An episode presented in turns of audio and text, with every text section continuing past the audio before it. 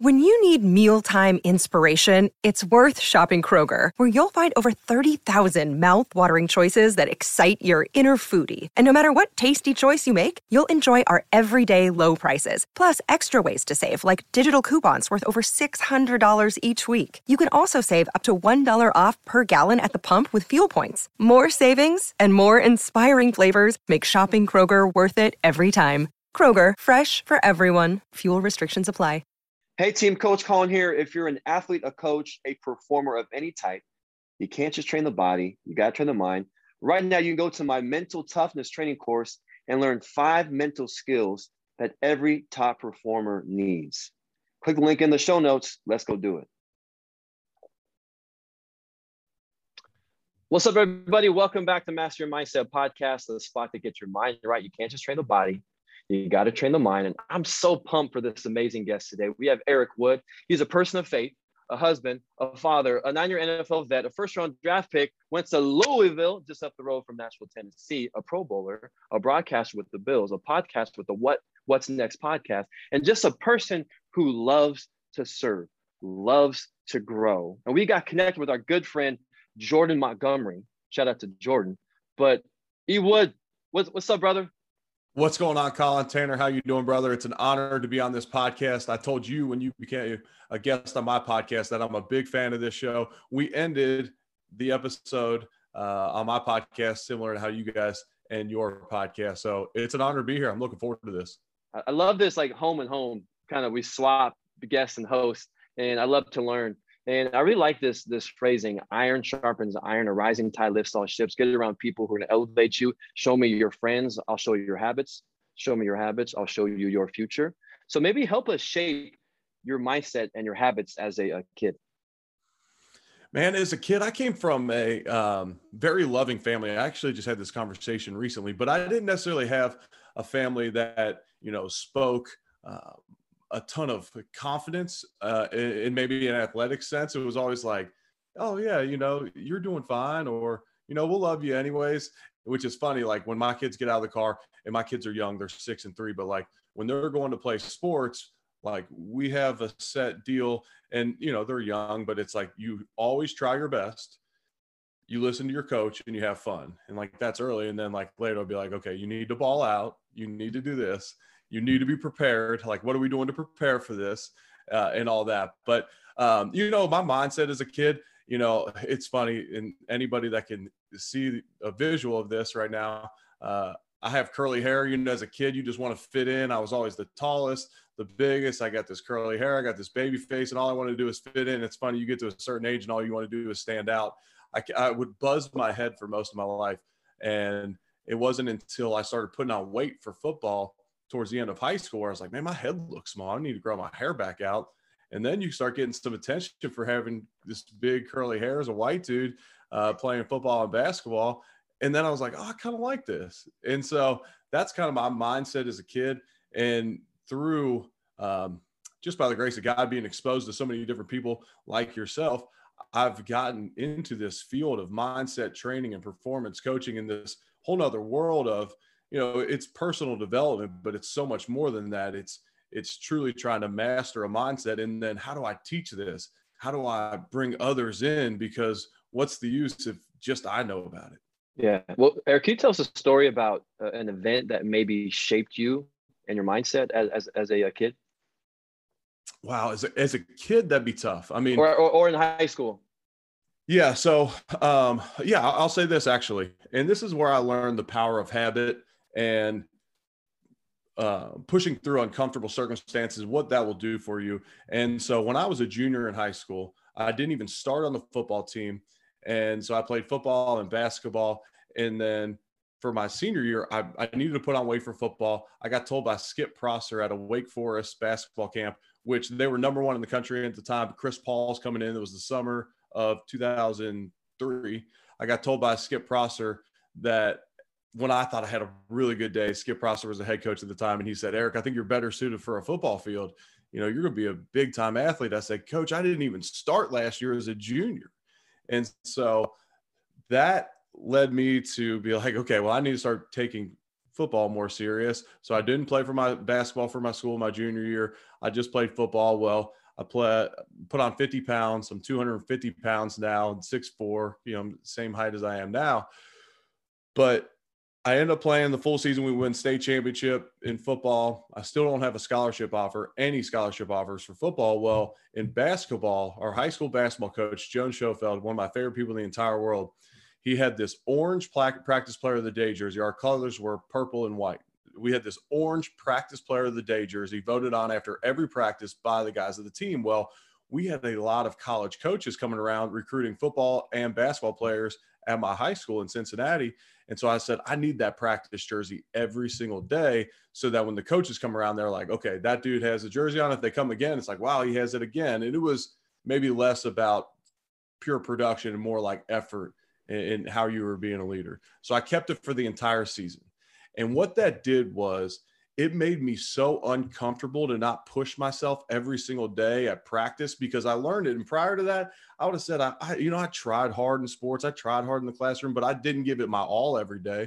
But when there was something on the line that I had to have, I learned that. And so when I went, I finally got a one scholarship offer to the University of Louisville to mm-hmm. play football. When I went down to the University of Louisville, I had ingrained in me three months of every single day saying, I have to show up. I have to give my mm-hmm. all. I have to get that practice player of the day jersey. And so mm-hmm. it became really uncomfortable. And it still sticks with me, with me to this day to not be the top performer in the room. And that might not be the most points. It might not be the most tackles, the most pancakes when I was playing offensive line. But like, I'm going to be the top performer from a uh, effort standpoint. That's great. Well, and maybe let's just talk about how do you cope through hardship, man? Because I think COVID has taught us, and uh, whether it's your health, whether it's your work, career, marriage, you know, kids, like we all go through adversity. I know you lost a brother, which is probably very emotional. Um, you got injured, you know, really you couldn't maybe walk again if you kept playing. Had that had that news and how to how to respond to that. Had to pivot your career. So how you've had to overcome adversity, challenge, change. Like what what do you do to get to get through it? You know, I'm, I, feel like I, I'm grounded in the word. I'm grounded in biblical principles and my foundation, uh, which they talk about in Matthew 24. I have that foundation built on rock so that when the winds come, the storms blew, and all that, when, when that happens, I have my foundation built on rock. And I also think in life, it's always important to have perspective. And I, I'll use this as a time to just tell your listeners who are unfamiliar with me about a little bit about my NFL career, but I was a first round draft pick to the Buffalo Bills. So come in to Louisville with one scholarship offer, leave as a first round draft pick. And I played all nine seasons for the Buffalo Bills, had been extended twice, including before the 2017 season, which would be my last season. Well, if anyone's familiar with professional football from 2009 to 2017, the Buffalo Bills stunk. I mean, it is what it is. They're great now. They're a ton of fun. They're high flying offense. Josh Allen's the man. Absolutely love that dude. But I was playing in the longest playoff drought in all of professional sports. And so my last year, heading into my last season, we hired Sean McDermott, Brandon, B, uh, Sean McDermott be the head coach, Brandon Beane to be the GM.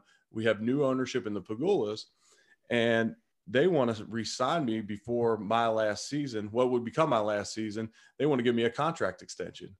Well, I was thinking maybe I could hit free agency but ultimately I couldn't leave Buffalo and have them break the playoff streak or God forbid win a Super Bowl without me. So I re-signed there. I'm the only player on the team to play 100% of the snaps that year and we make the playoffs. It was absolute elation. If you haven't seen the video on YouTube of us watching the Bengals beat the Ravens to send us to the playoffs. I see Tanner nodding his head. If you haven't seen that video, you got to go check it out. I'm the dude that's about 65 pounds heavier than I am right now, jumping up and down in front of the screen. But our whole team got to watch us break the longest professional, the longest playoff drought in all of professional sports.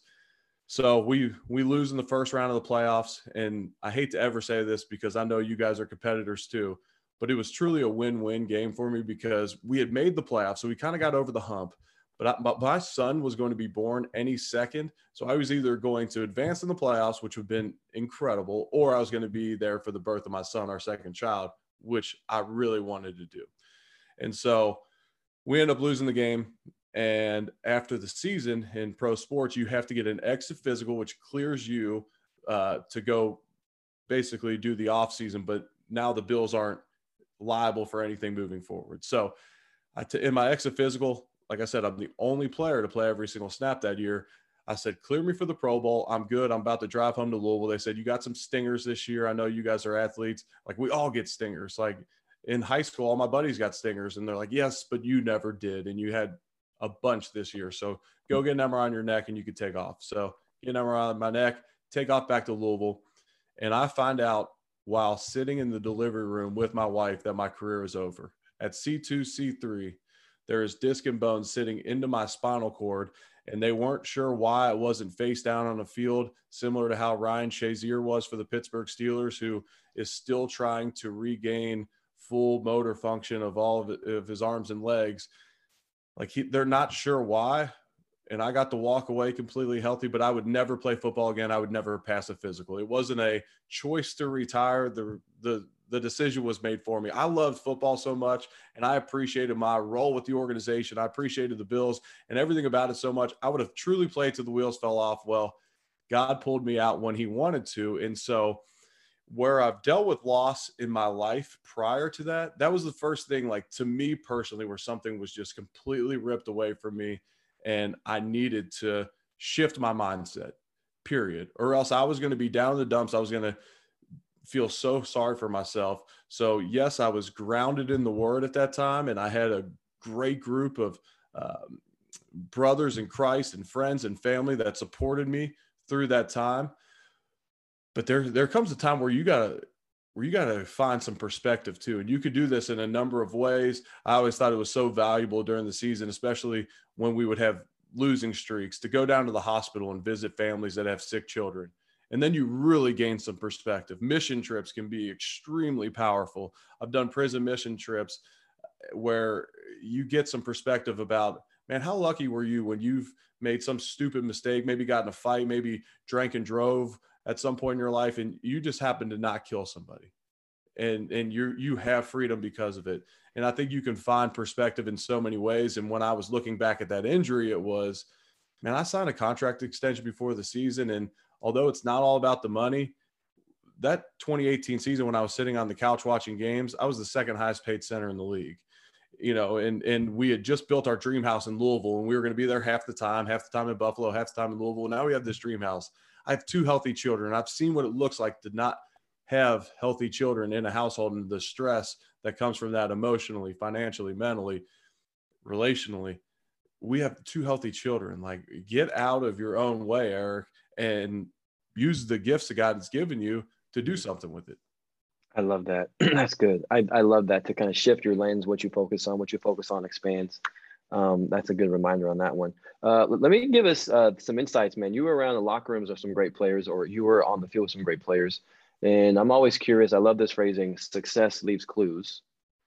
So, so what traits did you notice? And maybe give give us some examples of like some just elite mindset, elite sacrifice, elite commitment, great teammates, um, and, and and what you saw. Yeah, I'll give you a few different examples. So, one of my favorite people in the entire world is Ryan Fitzpatrick, and I'm so glad that he's had uh, more success and you know the whole world's starting to find out a little bit more about Ryan Fitzpatrick now because for a long time he was like the NFL's best kept secret. He was a really good player, but as far as a person, it was amazing to me how he could relate to anybody. And that made everybody buy in. And, you know, it wasn't just him sitting with the other quarterbacks at lunchtime and dinner and breakfast. It wasn't him just sitting with other people that looked like him, white from a middle class household. No, I mean, everybody on the team was invited to his house. Like if he had people over for dinner. It might be the wide receiver group. It might be the DBs. It might be whoever. And Ryan Fitzpatrick showed me early on in my career what true leadership looks like. And it to lead an organization and a group of very diverse people, you have to relate to everybody. And that's not faking it. It is just tr- being truly genuine with people. And that's where you see Ryan Fitzpatrick go from team to team. He's always a captain. And that's not just for show because he's the quarterback. He is always the captain, and people love him. And those teams play harder because of him. And he just has no ego. And so, Ryan Fitzpatrick, one of my favorite people ever. Um, I played with very few Hall of Famers. Maybe some will get voted in, uh, but one that I played with in Terrell Owens, uh, he he truly already is a Hall of Famer. And I asked him when he came on my podcast, he still thinks he can play. I'm like, well, do they take back your jacket because you got to be five years removed from playing pro ball? And, and you'll have to tune in uh, to hear the story on that. But T.O. amazed me because he was in probably year 14 or 15, which is a long time for a wide receiver, especially a big wide receiver. You know, he's 6'2, 230. And so for him to still be running and moving, watching him take care of his body and see that day to day sacrifice that it took to play at that level, I asked him on my podcast, I said, T.O., what was your favorite wing spot in Buffalo? And he said, I don't know. I never ate chicken wings in Buffalo. I said, Bro, you don't like chicken wings? They're the that's where you get the best chicken wings in the world. He said, I wasn't up there to eat chicken. He and I was like, boom. That's exactly it. Like he wasn't there to eat chicken wings. He was there to be great. And that's mm-hmm. why he's a Hall of Famer because he's willing to make those sacrifices and just eat exactly what's going to fuel him each yeah. and every day. And that looks different to everybody. But, you know, I could go on the list because even though we had bad teams, in in we're recording this on a Wednesday after the Jacksonville Jaguars just beat the Super Bowl favorites on betting wise Buffalo Bills last week and I called the game. Even on crappy teams, there's good players. And so yeah. I got to experience and, and have just so many phenomenal relationships in Buffalo.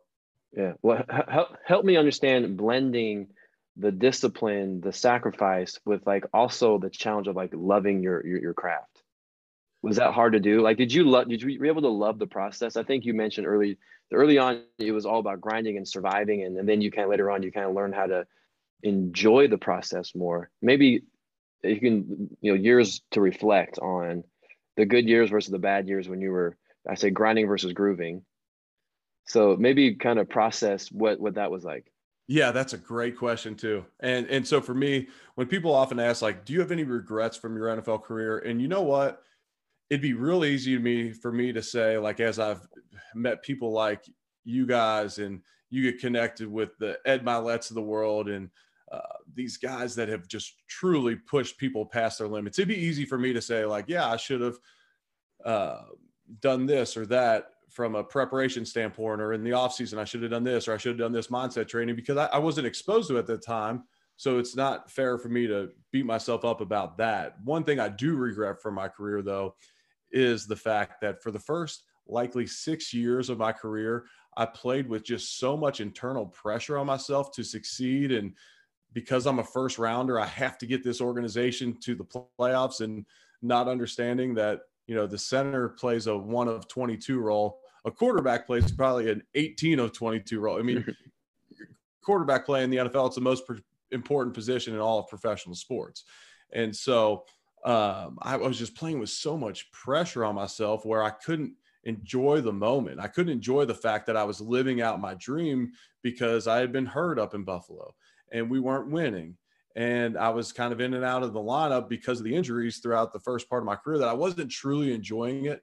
And it took just, I'm assuming it's maturity. It took just being in the moment long enough to realize, wow, I, I have this special opportunity. So I started doing these things. I called them my gratitude drives. We lived about five minutes from the stadium. And in the morning, I would just drive in in silence. And, you know, the, it's generally dark out. And I don't say that to impress you, just to impress upon you the fact that NFL athletes generally are there early. It's not like like I I talk to preachers about this often. Like everyone just assumes that the preachers show up on Sunday and they work eh, two services a week. Nah, they got so many responsibilities. It's kind of like an NFL player. Most of what we do is done in darkness away from the cameras, and then you see it on Sundays. But I would drive in to be dark, but you could see the stadium lights about a minute into my drive and I would start off in prayer and then it would just turn into just straight gratitude like wow. I mean, if you would have said even if I get hurt tomorrow, I can never play football again. If you would have told me when I was 10 years old that this is a possibility, I'd have been blown away. If you would have told me when I entered college that I could be extended by an organization and be a first rounder and all that came with it, like I would take that in a heartbeat. Like now quit beating yourself up and caring if you give up a sack next week. Like who truly cares? It doesn't affect anything. Just go out and play free. And that's when I finally started saying, okay, what am I going to do each and every week that allows me to say I'm fully prepared for this game? I've left no stone unturned.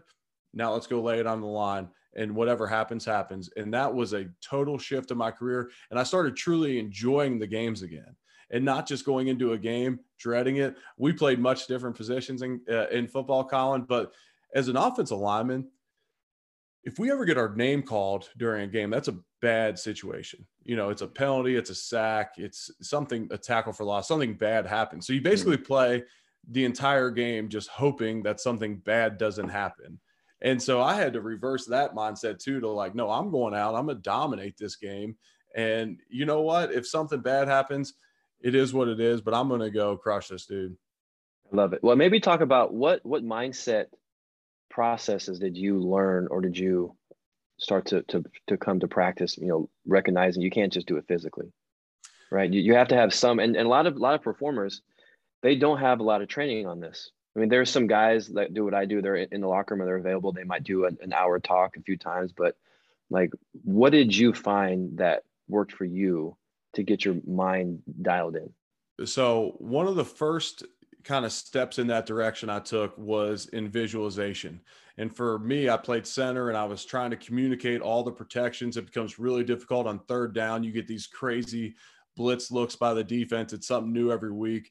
And I started using visualization techniques and just very subtly dabbling in visualization and it was crazy how those moments where there's 70,000 people in the crowd, how quiet it seemed in that moment and how slow that final 10 seconds of the play clock up into the snap where everybody's shifting and I got to yell in all different directions, get everyone on the same page. And then you got to block somebody that, that, that gets paid too those moments seemed to slow down for me. So uh, I started using visualization, and really it was just podcasts and YouTube videos and just kind of trying to bootstrap it and figure it out myself. Um, I also think my self talk got a lot better as my career went on, as opposed to saying, man, am I good enough to be in the NFL? Am I going to get hurt again? And really questioning myself more. I started speaking to myself. That's great. You are you're a beast. Be dominant today you know, and kind of so I played with Marshawn Lynch, beast mode. And, mm-hmm. and I, I learned some of that early in my career. Like, this dude's a beast because he talks himself into being a beast. Like, yes, That's he so has good. physical attributes, but like, he doesn't think if he's at full force that someone can bring him down. Like, no one, mm-hmm. and he'll tell you that. Like, no, you you couldn't tackle me if you tried, unless like mm-hmm. you know someone's pursuing from the other side. Like, yeah, you make tackles because you have eleven, but like you couldn't. And so yeah. you yeah. learn those certain self talk from seeing people do it along the way too. Um, I was blessed to have a. I, I started working with an executive coach before my last season in the NFL, and that's where, like, as an NFL player, you're so used to, as an athlete in general, you're so used to feedback and receiving feedback to create mm-hmm. growth, and and being coachable um, is is one of the greatest things that you can bring as an athlete. But man, when you hire a coach that you pay money to to really nitpick your life and get some true feedback, man, I learned a lot about myself and, and I still work to with him to this day. His name's James McParland. He's based out of uh, California, not far from our man uh, T Money. So uh, maybe I had to connect you guys, but just working with him helped help me get to a mindset of like a mindset of gratitude, a mindset of preparation, letting it all lay out in the field, and then accepting results. Hey, what's up, Master Mindset listeners? Colin here, your mindset coach. I'm so excited. You can order my new book, Quiet Mind and Quiet Mind for Kids, right now on Amazon. Get the tools and strategies and tactics that I haven't shared on this podcast. So you get a mental emotional toolkit to lower nerves and increase unshakable confidence to perform at your best. I got Quiet Mind, which is for teens and adults, and Quiet Mind for kids, which is for the youngsters and parents. Our kids need tools today to be their best. So go to Amazon right now and get your copy. Yeah. How do we kill the ego when we get feedback? Man, I had someone tell me uh, recently that you got to go to Mexico and do psilocybin treatments, and then that'll really strip your ego from you. But man, that's a great question. And and and throughout history, of my experiences with people, the people that I'm always most impressed by are not are people that combine humility and confidence. And but then it's like, okay, you have to have the certain amount of confidence. Well, where do you does that not become an ego where it's negative? And where do you have a certain amount of humility where you're relatable, like Ryan Fitzpatrick, but someone that's too humble and doesn't think enough of themselves not going to be able to perform. So it's that perfect balance of humility, not thinking too great of yourself to where you think you're not coachable, that there's no way to, nowhere for you to improve. I've already arrived and constantly be on that constant growth. So um, I would honestly like to hear your opinion on this. Um, but for me, I think it's a daily check-in. Honestly, for me, you know, in the more I, I, I tithe every, you know, we tithe financially, but I try to tithe every morning and give the, at least the first 10 minutes of my day to God. And I think mm-hmm. when you're connected um, to the vine in that way, you're constantly humbling yourself, recognizing there's another power, uh, there's a, there's an ultimate power in control outside of yourself. Um, and, and I, I think in general, by accepting feedback and realizing that others may be seeing blind spots for you and just always just having a posture that you can get better would remove that ego or a perceived ego from the outside looking in. What, what's your thought on that? Well, it, it goes to Carol Dweck's model in Stanford's fix versus growth mindset. And the current head coach for the Bills, you say he would talk about growth mindset. Absolutely. Like the, the, the, one year you were there with, he was at, at, at the helm. Um, yeah, I, I think about this truth. Winners want to be coached Yep. It's that simple. You, you can't get the insights and the growth um, if you just don't want feedback and you think you have all the answers. And that's also pretty dumb and naive that you think you're perfect, you have all the answers. So I think to humble yourself, but me be more obsessed with with growth than than your your image and, and what people think about you. And also when you're vulnerable and and sharing about your losses and your fears and but you're willing to pour into it and ask questions and get curious, like people would rather follow that leader. Yes. So I think ha- modeling those behaviors is going to make us all better. And I, I, I believe that everybody needs two things: a community and a coach. Yep. So 100%. you need someone someone to pour into you, challenge you, uh, you know, give you some insights, you know, coach you up, but also a community to lift you up and support you. I, I, I say that happiness can't be actualized unless it's shared, but pain, suffering, hardship can't be actualized unless it's shared too. So you can't do it alone. You think you can do it alone? and and be be more obsessed with with growth than being right yes I, am with you 100% and that yeah. that's kind of been the theme of my last three and a half years of transitioning out of pro ball. It's like okay i want to have all the answers. I want to know exactly what this what's next chapter of my life looks like. But you know what? If every single day i'm growing if i have the right community around me and i have the right coaches in my life that can give me honest feedback. And I think one of them is my wife, but I was told early on if your accountability partner in anything is your spouse or partner, that that's going to lead to uh, there's going to be a certain level of contempt there eventually. You're going to learn to re- you'll start to resent them because you're around them too much. It'll be way too much feedback. Um, but and I'll give your listeners this because uh, this is one era of my life. So anything that I consider important to me now, I want to have coaching and I want to receive feedback on it. And I said, you know, the, one of the crazy thing is though, like as a husband and dad, you don't like get that grade. And so someone said, well, what if you could, like, why don't you get that grade? And I said, well, from who? And she, he said, from your wife. I said, okay. So every two weeks, we were doing it every week. My wife said, all right, look, let's do it every two weeks because we're wired completely different, which makes us best friends and we have such a great time together because we balance each other out. But every two weeks, I'll shoot her a text. Hey, I need a score between one and 10. How have I been as a dad and husband the last couple weeks? No matter what she says. And I want negative feedback. Like I truly want the negative so I can improve, but you can't justify anything. This isn't like you get the advice and then you fire back. Well, of course I was tired and grouchy that morning because I was working so hard the night before. Oh, because I took I went out with you and your friends the night before to a couple's dinner and I didn't want to go. No, none of that. Thanks, baby. I love you. That's all. That's all I'm going to respond every single time. That also allows for open communication. So I'd recommend anybody out there doing it. It's it's been a game changer in our relationship, and I've I've honestly just learned some things that I would have never known. Like, for instance, like recently, hey, like when you come up, my wife does bath time with the kids, and I kind of end my day downstairs in my office. Hey, when you come up, like when bath time's over, like will you at least grab the pajamas and diapers and whatnot? Absolutely. Thanks for letting me know. I had no idea. Thank you for telling me that. And so that just that just gives a great, great open communication line. I love that. Uh, let's let's talk about as you moved away from football. I, I like to dig into this topic of like self worth and self image, how you see yourself. I know you're anchored in Christ, but I think there's a really dangerous slope when we attach our worth and our value to whether it's football, whether it's broadcasting, whether it's your craft, whether it, whatever you're doing it. But it's so hard because you want to win, you, you want to do do well, but we get fall into this trap of getting seduced by our value tied to what we do. That so so so how have you how have you grappled with that?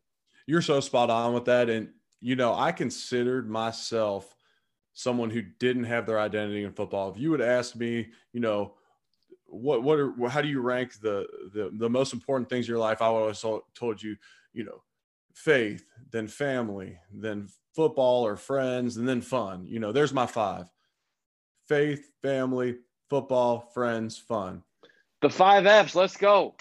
But looking back and how I felt when football got stripped from me, like I would have said like no my identity is in christ. My identity is my family. Yes i am a football player as well.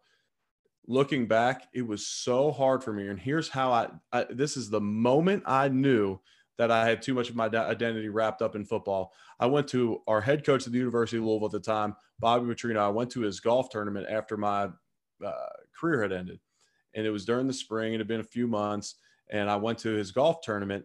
And so many people kept saying eric what are you doing now Eric, what, are you going to do next? And, and yeah, like uh, maybe I was justified a little bit in the fact that like no one was like really, and maybe they just understand how I'm wired, knowing I was going to do something next. Maybe I should have taken it as a compliment that they knew that maybe I'd be moving on to something great. But for me to not be able to say I'm a football player anymore and that I truly didn't know, like that hurt. Like it, it drove me nuts, honestly. And it gave me anxiety for the first time in my life that man, I, I'm not in control. I don't know what I want to be the best in the world at. Like for when I was playing football, ever since I got to the University of Louisville, I wanted to be the best center in the NFL. Period. That's that's what every day I knew my mission career wise. Well, I didn't know that anymore, and that really, I mean, it really stung. And like I said, I mean, I didn't know what anxiety was, and shoot now i'm now i'm positioned where i can speak into people that have suffered with anxiety. So maybe it was a blessing in that moment that i went through that. So so can I, can I stop you there and help us? Where'd you feel it? What were the thoughts? And and how how'd you get like through it?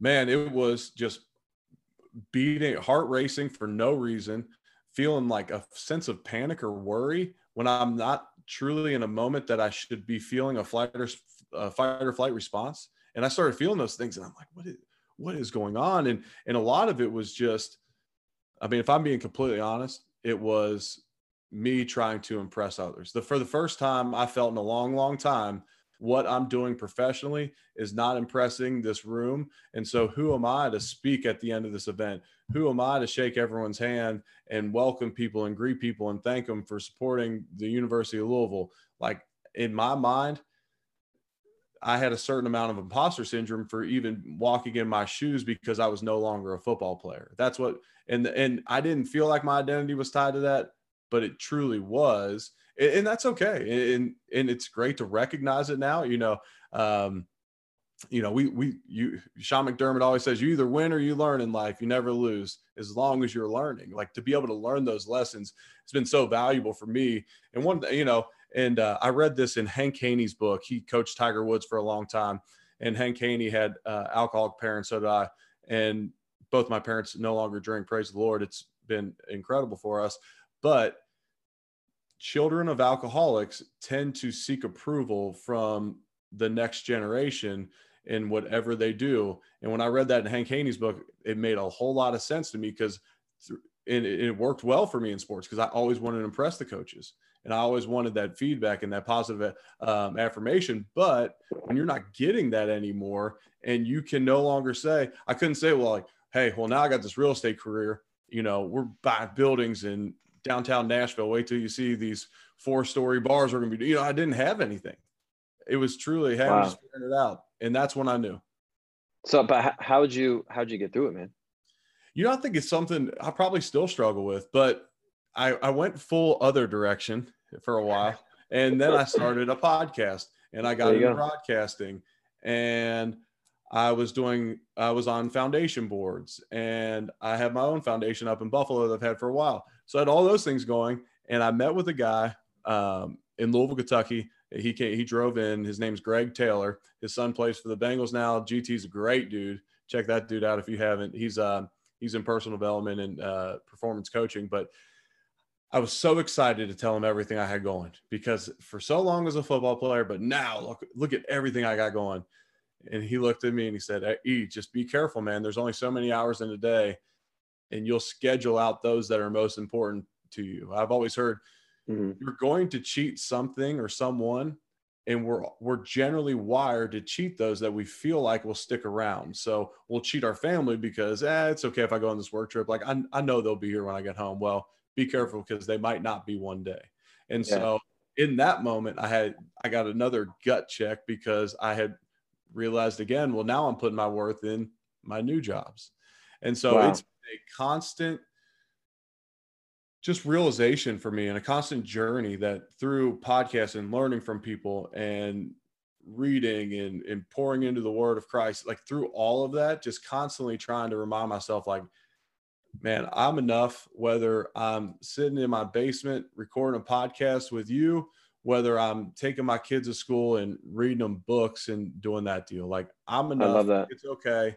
And it's amazing by having that posture, you mm. almost create more of an impact because more people want to be surrounded by someone with a posture like that who's confident in their own skin.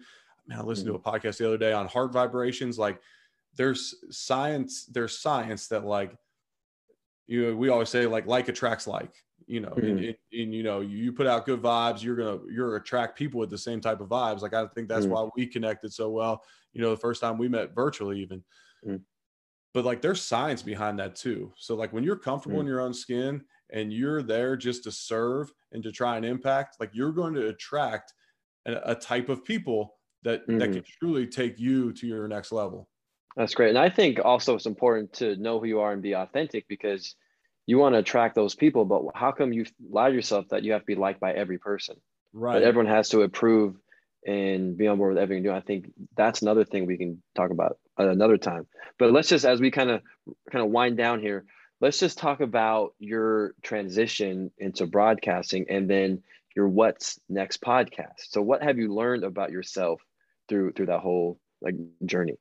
Yeah, so I, I actually talked to a lot of guys that are transitioning out now, and getting into broadcasting keeps you around the game of football, which you're so used to, but you don't work the coaching schedule, which you know you you've you're just gone from your family just way too much in that profession.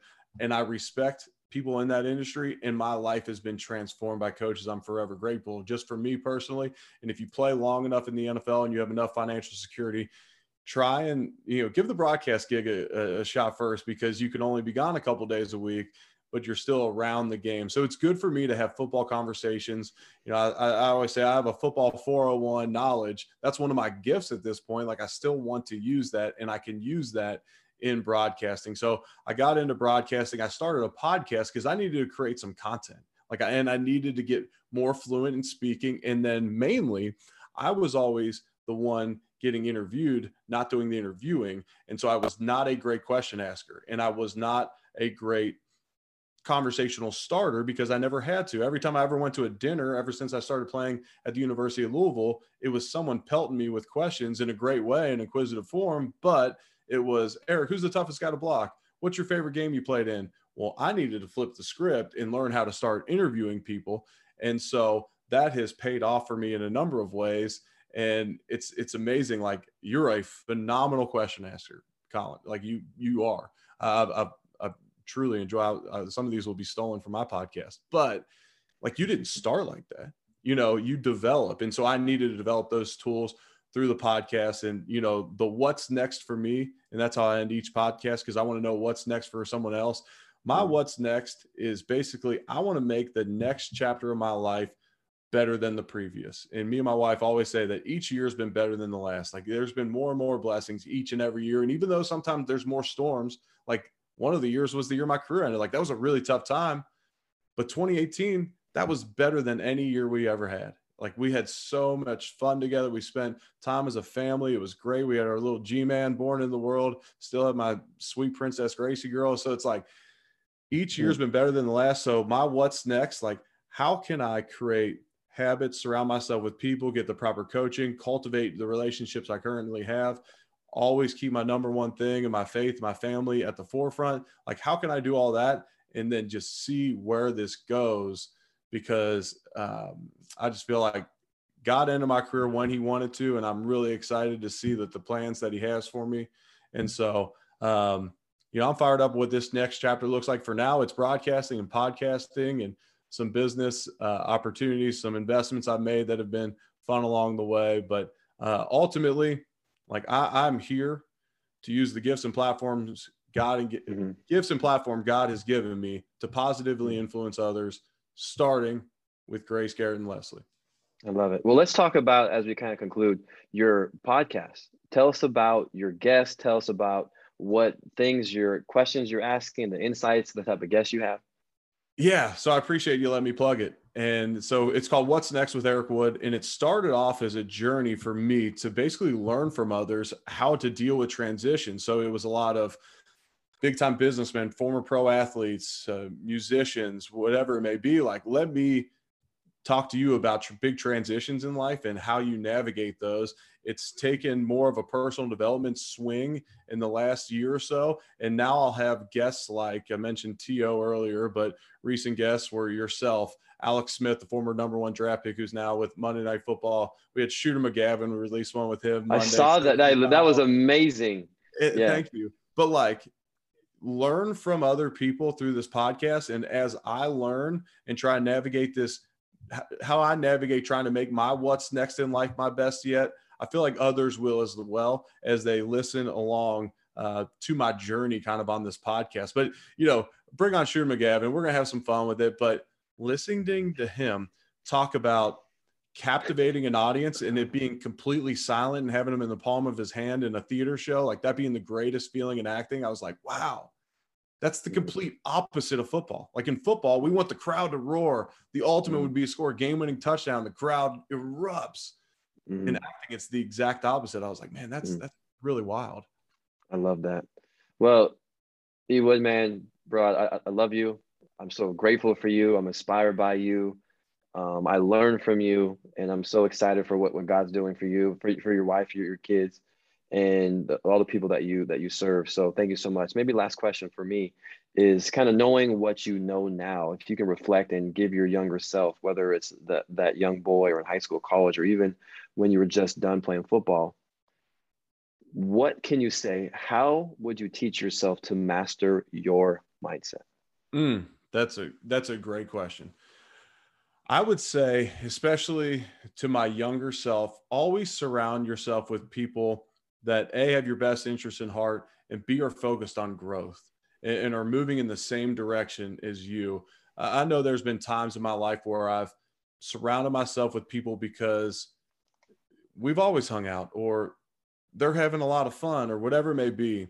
And not, I mean, I've been blessed with the world's greatest friends along the way, but to constantly be aware, especially to the generation before me, always be aware of who you're spending the most time with because you'll become an average of those five people and if you are constantly putting people in those in, in your top five that are where you want to get to or represent the values you have your mindset will be right and and if you have people in there that go against your value system aren't in your same direction it's going to pull at you and you might not know exactly what it is but be really conscious of who you surround yourself with. And, you know, I could go on a tangent here of, you know, master your morning and you'll set up your day. I could go on about being coachable, whether it's your teachers, your coaches, your parents, whatever it is.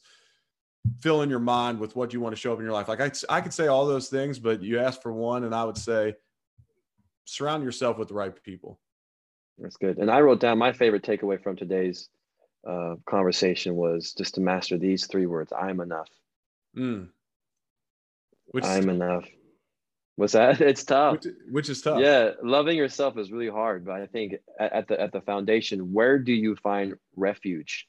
you know, maybe your, you know, your faith in Christ, but also you have to be able to, to sit with yourself and say, I love who I am. I love who I'm striving to be. And I don't need to prove myself. It's all about improving myself. So I want us in this podcast for this mental workout to, to take the words that Eric shared with you, listen to his story, but also to remind yourself you are enough. You don't need to do more to be loved more. Just know yourself, trust yourself, love, serve, and you are enough. Um, Eric Wood, thank you so much for your time. You want to tell us where we can find you? Yeah, so I'm on uh, most active on Instagram and Twitter at ewood70. Um, I, I respond to most messages on Instagram. Hit me up on there. I have my podcast, What's Next with Eric Wood. That's on all plat, uh, podcast platforms. I have a website that's currently under construction, but we're rolling soon, ericwoodmedia.com. Um, and you can kind of get it all the updates uh, there. Hey, go Bills Mafia! Shout out to my uh, boy Brent go. up in Buffalo. You know, Let's working at, at, working at, at, at Paychex. The Bills came down to Nashville a few weeks ago, and I spent a lunch afternoon on Broadway. There was a sea of, of blue and red. It was a beautiful thing. It was uh, unbelievable. So... it was truly unbelievable. They, they, the uh, tourism folks in Nashville told me when I was checking out my hotel that there was fifty thousand plus Bills fans in Nashville. Well, I looked at the stadium, which holds around 70 and it was about half bills half titans so that's 35 so there was 15000 people at least down there that didn't even go to the game just wanted to be a part of the atmosphere down there which is i mean the bills bills mafia and i say this they've gotten a reputation through a small group that jumped through tables of being this wild crazy party group but it's been amazing to see what they can do philanthropically and how generous of a group they are. I just did a uh, an event for my foundation in Buffalo last week. When I got on the mic, I said, "In my experience, people of Western New York are generous to a fault. Like they will give you everything, and then maybe not even be able to provide for themselves." But I said, if if towards the end of my life someone said that about me, that would be one of the greatest compliments I feel like I could ever be given. Mm. Wow. Because because the people of Western New York are just truly unbelievable in how gracious and generous they are. Yeah, huge shout out to the Bills Mafia. Well, thanks, Ewood, bro. It's so fun. And T Money, you know what to do. The body has limits, but the mind is limitless. You